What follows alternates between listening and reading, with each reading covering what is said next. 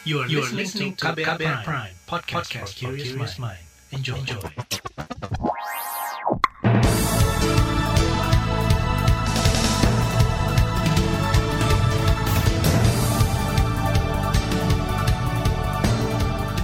Selamat pagi saudara, saya Reski Mesanto kembali hadir di Buletin Pagi hari ini edisi Selasa 9 Februari 2021.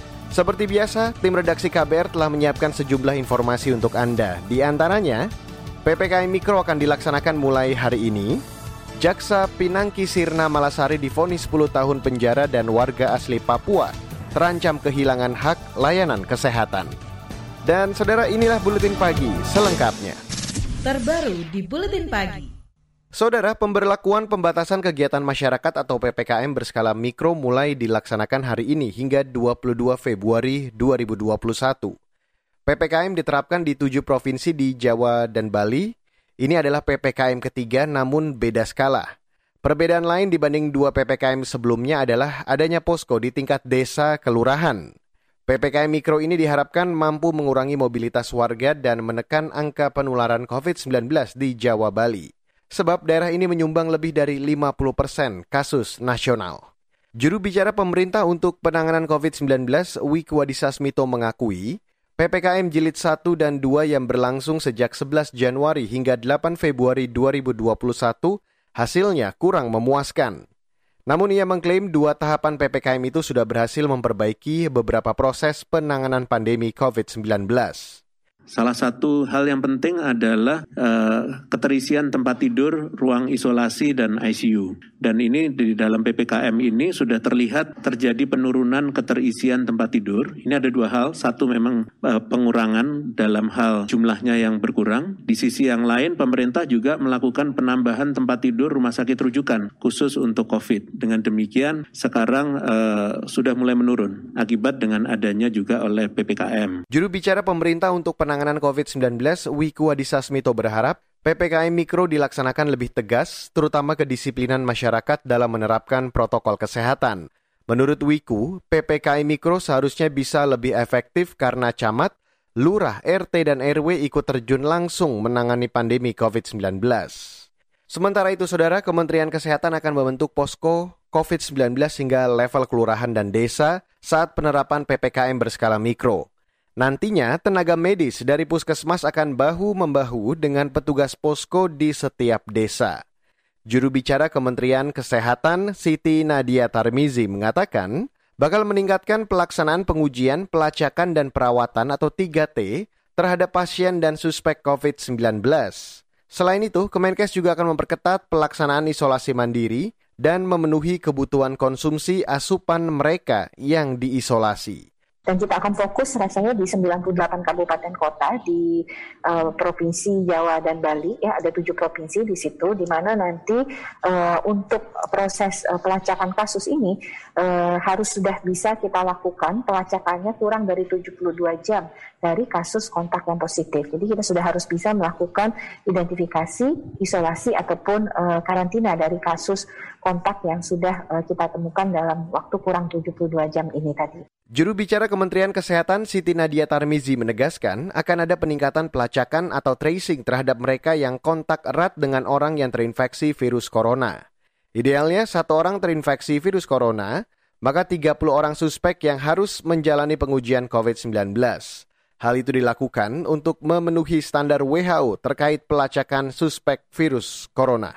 Saudara Kementerian Dalam Negeri menjelaskan perbedaan PPKM Mikro dengan dua pembatasan sebelumnya. Dirjen Bina Administrasi Kewilayahan Kementerian Dalam Negeri Syaf Rizal menjelaskan, PPKM Mikro lebih menyasar level komunitas hingga tingkat RT RW. Syaf Rizal juga menjelaskan aturan PPKM Mikro yang dinilai kontradiktif.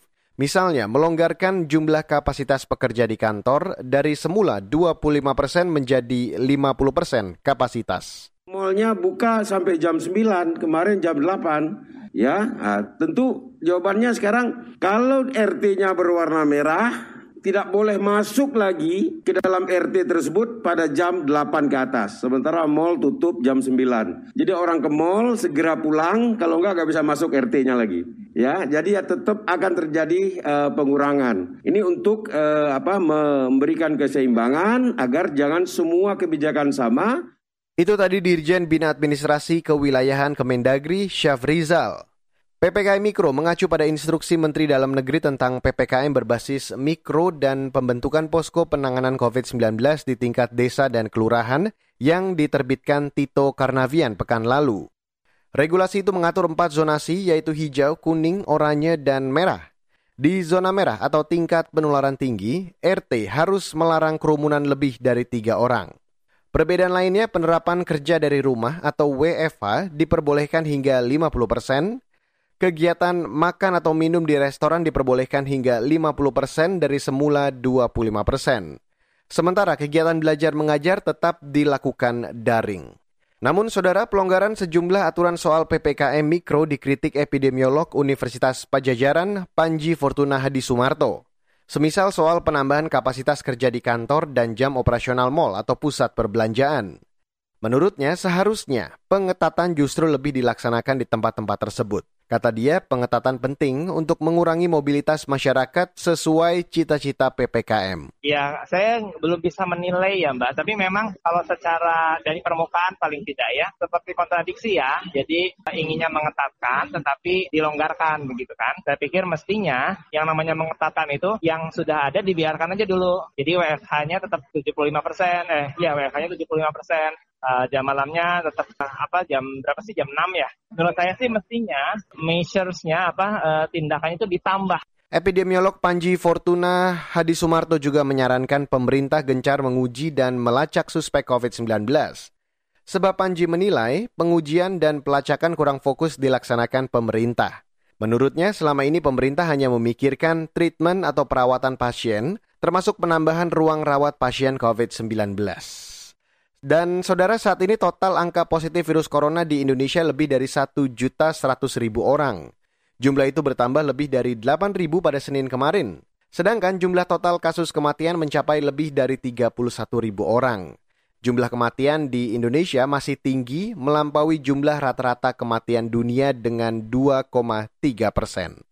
Saudara Jaksa Pinangki Sirna Malasari difonis 10 tahun penjara. Informasi selengkapnya akan kami hadirkan di Buletin Pagi.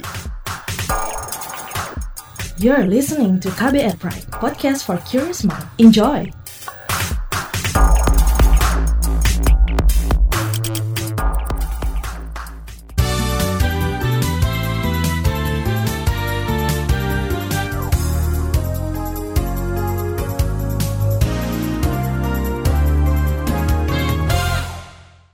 Saudara Presiden Joko Widodo mengapresiasi kerja anggota Ombudsman Republik Indonesia periode 2016 hingga 2021.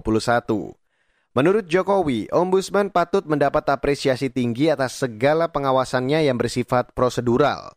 Kata dia, setiap catatan dari Ombudsman sangat penting untuk mendorong peningkatan standar kualitas pelayanan publik di masa mendatang. Mengubah model pelayanan birokrasi yang selama ini kaku terjebak pada hal yang bersifat prosedural, bersifat administratif, dan menjadi pelayanan publik yang menekankan pada kecepatan, inovatif, berorientasi pada hasil. Sekali lagi, ini sebuah kerja besar kita bersama, memerlukan partisipasi dari seluruh elemen masyarakat dan juga memerlukan pengawasan dari Ombudsman Republik Indonesia. Presiden Jokowi menilai Ombudsman selalu memberikan input baik berupa kritik dan dukungan agar pelayanan publik semakin berkualitas. Jokowi berpesan agar Ombudsman terus mengkoreksi berbagai kekurangan terkait pelayanan masyarakat. Saudara, Jaksa Pinangki Sirna Malasari difonis 10 tahun penjara karena bersalah dalam kasus penanganan perkara terpidana korupsi hak tagi atau CC Bank Bali Joko Chandra. Fonis itu dibacakan Majelis Hakim kemarin. Majelis Hakim Pengadilan Tindak Pidana Korupsi atau Tipikor Jakarta yang dipimpin IG Eko Purwanto menyatakan, Pinangki terbukti menerima suap, melakukan tindak pidana pencucian uang atau TPPU, dan pemufakatan jahat terkait penanganan perkara Joko Chandra. 4. Menjatuhkan pidana terhadap terdakwa tersebut oleh karena itu dengan pidana penjara selama 10 tahun dan denda sebesar 600 juta rupiah dengan ketentuan apabila denda tersebut tidak dibayar diganti dengan pidana kurungan selama 6 bulan. Fonis ini lebih berat dibandingkan tuntutan jaksa penuntut umum atau JPU yang meminta Pinangki difonis 4 tahun penjara dan denda 500 juta rupiah, subsidiar 6 bulan kurungan. Kata IG Purwo, Pinangki terbukti menerima uang sebesar 500 ribu dolar Amerika atau sekira 7 miliar rupiah dari Joko Chandra. Selain itu, majelis hakim memperberat hukuman Pinangki lantaran dia adalah penegak hukum, tidak mengakui perbuatan dan berbelit-belit saat memberi keterangannya. Menteri Koordinator Bidang Perekonomian Erlangga Hartarto mengatakan realisasi pertumbuhan ekonomi Indonesia setelah pada kuartal 4 tahun lalu minus 2,19 persen. Kata dia, secara keseluruhan sepanjang tahun ekonomi Indonesia tumbuh negatif 2,07 persen. Namun meski begitu, ia mengklaim pertumbuhan ekonomi Indonesia masih lebih baik dari sejumlah negara lain di dunia. Indonesia sedikit lebih baik dari banyak negara di dunia. Perekonomian global diperkirakan akan kembali pulih pada tahun 2021 di kisaran 4 hingga 5,5 persen Sejalan dengan pemulihan ekonomi global, perekonomian Indonesia juga diperkirakan pulih pada tahun 2021 dengan pertumbuhan di kisaran 4,5 hingga 5,5 persen. Erlangga mengklaim konsumsi rumah tangga Indonesia juga mulai menunjukkan tren perbaikan. Sektor ini menjadi andalan menopang ekonomi. Selain itu, sejumlah perkembangan di sektor ekonomi menjadi bukti pemulihan ekonomi di Indonesia sudah sesuai jalurnya. Ia menyebut pemerintah akan berkomitmen dalam penanganan COVID-19 serta meningkatkan upaya pemulihan ekonomi. Beralih ke berita olahraga, saudara, kepolisian membuka peluang mengizinkan kompetisi sepak bola Liga 1 dan 2 di tengah pandemi COVID-19. Kapolri Listio Sigit Prabowo mengatakan bakal berkoordinasi dengan Kementerian Pemuda dan Olahraga terkait persiapan administratif termasuk penegakan protokol kesehatan mencegah klaster COVID-19 pada kompetisi sepak bola di tanah air. Itu tentunya perlu ada kesepakatan-kesepakatan. Kesepakatan yang tentunya apabila kemudian itu dilanggar, tentunya akan berdampak terhadap terlaksananya kegiatan tersebut. Ini yang nanti tentunya akan kita bicarakan secara detail, secara lebih intensif, sehingga yang pertama, bagaimana pemerintah betul-betul bisa melaksanakan program menurunkan laju pertumbuhan COVID ini. Itu tadi Kapolri Listio Sigit Prabowo. Sementara itu pendukung klub Persib Bandung dan Persija Jakarta menyatakan bakal menaati aturan Liga 1 yang rencananya digelar tanpa kehadiran penonton di stadion. Para supporter juga telah menyiapkan kreativitas guna mendukung klub kebanggaan mereka. Beberapa supporter bakal mengadakan nonton bareng saat pertandingan tim mereka di akun media sosial. Tujuannya untuk menghindari klaster baru COVID-19. Beralih ke mancanegara, saudara, dari Amerika Serikat. Amerika Serikat di bawah Joe Biden akan bergabung kembali dengan Dewan HAM PBB. Menteri Luar Negeri Anthony Blinken hari ini dijadwalkan mengumumkan keputusan tersebut. Amerika bakal kembali ke Dewan HAM PBB dengan status sebagai pengamat. Hal itu dinilai sebagai cara paling efektif mereformasi dan memperbaiki lembaga tersebut. Pada 2018 silam, Trump menarik diri dari Dewan HAM PBB sebab ia menganggap institusi itu tidak berpihak pada Israel serta tidak mereformasi diri. Saudara, laporan khas KBR tentang sertifikat vaksinasi permudah mobilitas masyarakat akan kami hadirkan sesaat lagi. Tetaplah di Buletin Pagi. You're listening to KBR Pride, podcast for curious mind. Enjoy!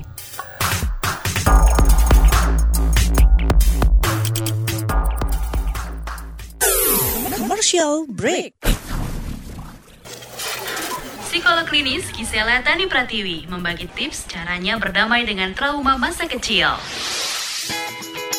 Uh, ayah atau ibu saya mengata-ngatai saya dengan kalimat tertentu. Misalnya kamu bodoh, misalnya katakan gitu ya. Itu terngiang terus sama saya, itu dampak emosinya apa ke saya? Gitu ya. Jadi pemicunya apa, dampak emosinya apa, lalu sensasi badannya seperti apa, kemudian pemikiran apa yang muncul. Oh iya, memang saya bodoh, saya nggak bisa ngapa-ngapain. Terus emosinya saya jadi merasa sangat sedih, sangat menyalahkan diri kayak gitu ya segala macam. Nah itu dikenali dulu aspek-aspek ini. Kalau misalnya sudah dikenali bisa dikeluarkan. Simak obrolan selengkapnya dalam podcast Disko Diskusi Psikologi dalam episode Berdamai dengan Trauma Masa Kecil di kbrprime.id dan platform mendengar podcast lainnya.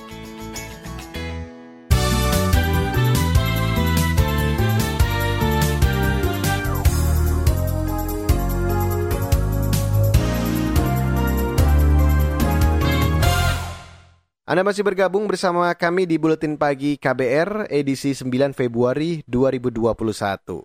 Saudara, kepercayaan publik terkait vaksinasi yang disediakan pemerintah belum mencapai 100 persen. Buktinya banyak hoax yang beredar terkait keamanan vaksin tersebut. Karena itu, pemerintah berencana memberikan insentif berupa sertifikat vaksinasi yang dapat digunakan sebagai syarat bepergian. Namun, bolehkah masyarakat melakukan mobilitas tinggi setelah mendapat vaksinasi lengkap? Berikut laporan khas KBR bersama Dwi Renjani. Berbagai cara dilakukan pemerintah untuk menurunkan laju penularan virus corona, salah satunya dengan program vaksinasi. Sayangnya masih banyak pula masyarakat yang meragukan keamanan vaksin tersebut.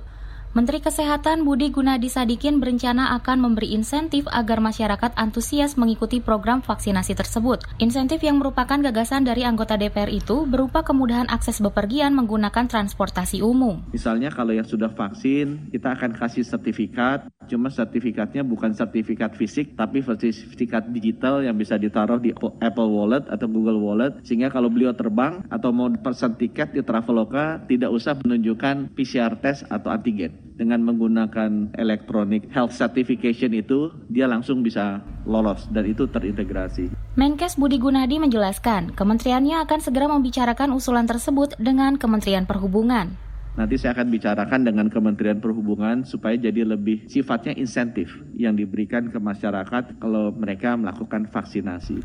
Selain transportasi, pemerintah juga membuka peluang masyarakat bisa berkumpul dalam satu acara jika memiliki sertifikat tersebut. Dan ini nanti bisa kita pakai untuk protokol-protokol industri lainnya. Misalnya orang mau nonton konser, orang mau datang ke pasar, orang mau datang ke mall, atau orang mau melakukan kumpul bersama, pengajian bersama bisa. Hanya saja rencana pemberian sertifikat itu tak sejalan dengan arahan Presiden Joko Widodo, yang dalam setiap kesempatannya selalu mengingatkan masyarakat mengurangi mobilitas dan menghindari kerumunan. Meskipun nantinya sudah divaksin, kita tetap jangan lupa protokol kesehatan tetap dijaga secara disiplin. Memakai masker, mencuci tangan, menjaga jarak, ini penting karena kuncinya juga ada di situ. Selain vaksinasi, kunci yang kedua adalah menjaga protokol kesehatan.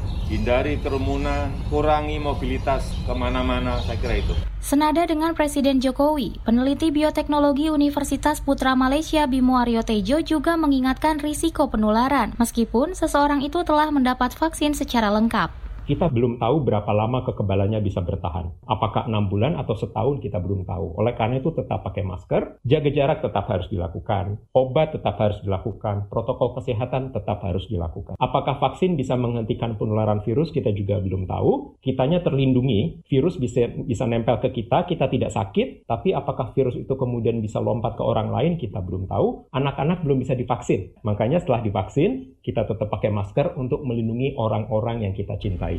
Itu tadi peneliti bioteknologi Universitas Putra Malaysia Bimo Aryo Tejo. Sementara Ikatan Ahli Kesehatan Masyarakat Indonesia IAKMI meminta pemerintah benar-benar melakukan pembatasan kegiatan masyarakat. Ketua Satgas Penanganan COVID-19 IAKMI Budi Haryanto menyebut, jika pemberlakuan pembatasan masyarakat benar dilakukan, maka seharusnya tidak terjadi keramaian. Ya kalau mau menurunkan penularannya, ya lakukan. Buat sepi di jalan, buat sepi interaksi antara satu orang dengan orang lain. Programnya kan sebenarnya PPKM ya.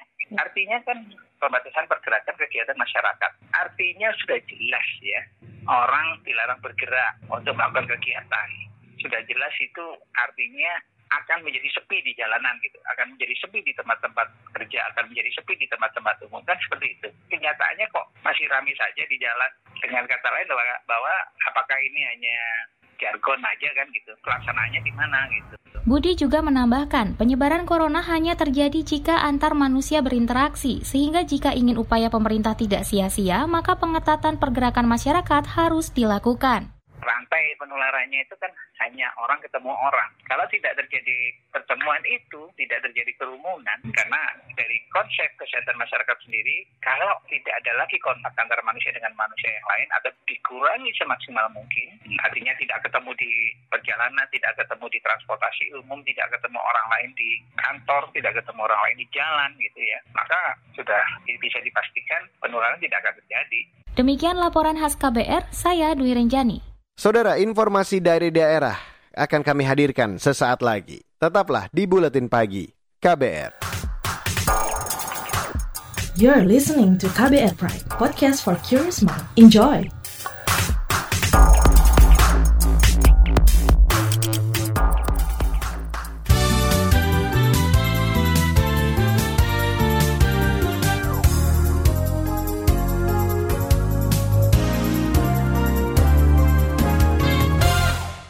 Dan inilah bagian akhir dari buletin pagi. Kita ke Papua, saudara. Warga asli Papua terancam kehilangan layanan program jaminan kesehatan.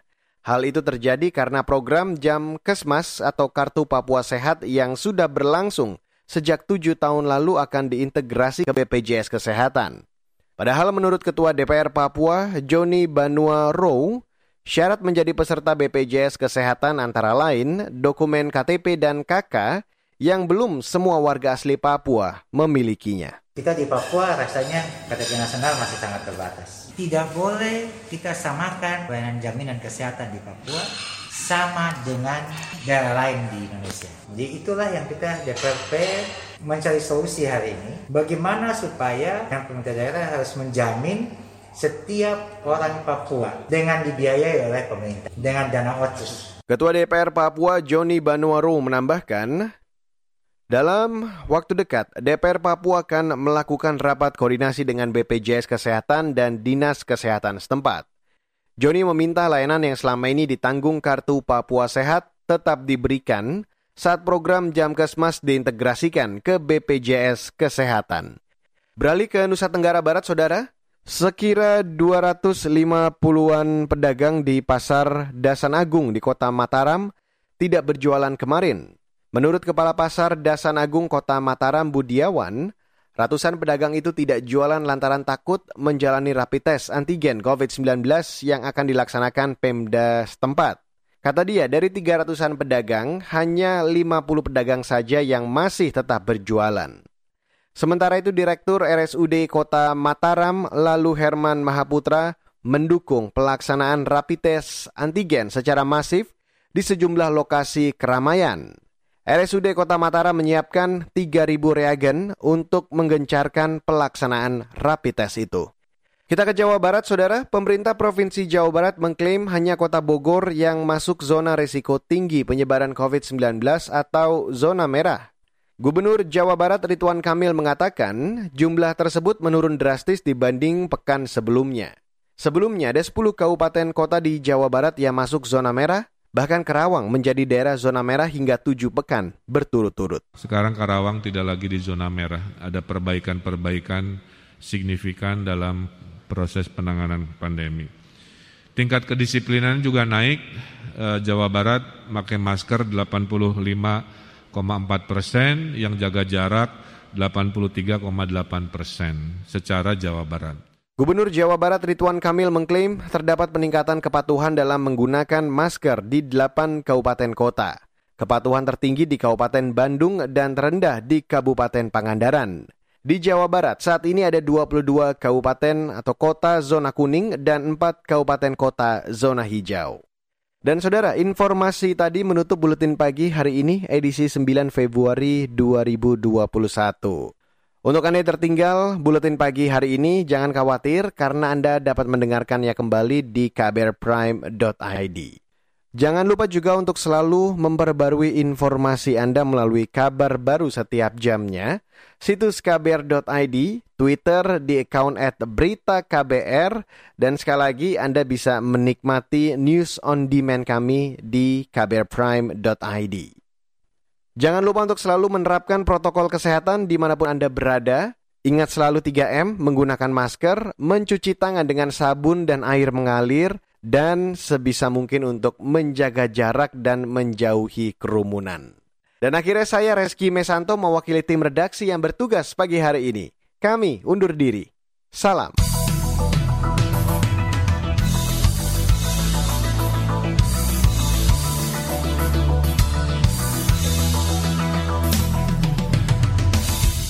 KBR Prime, cara asik mendengar berita.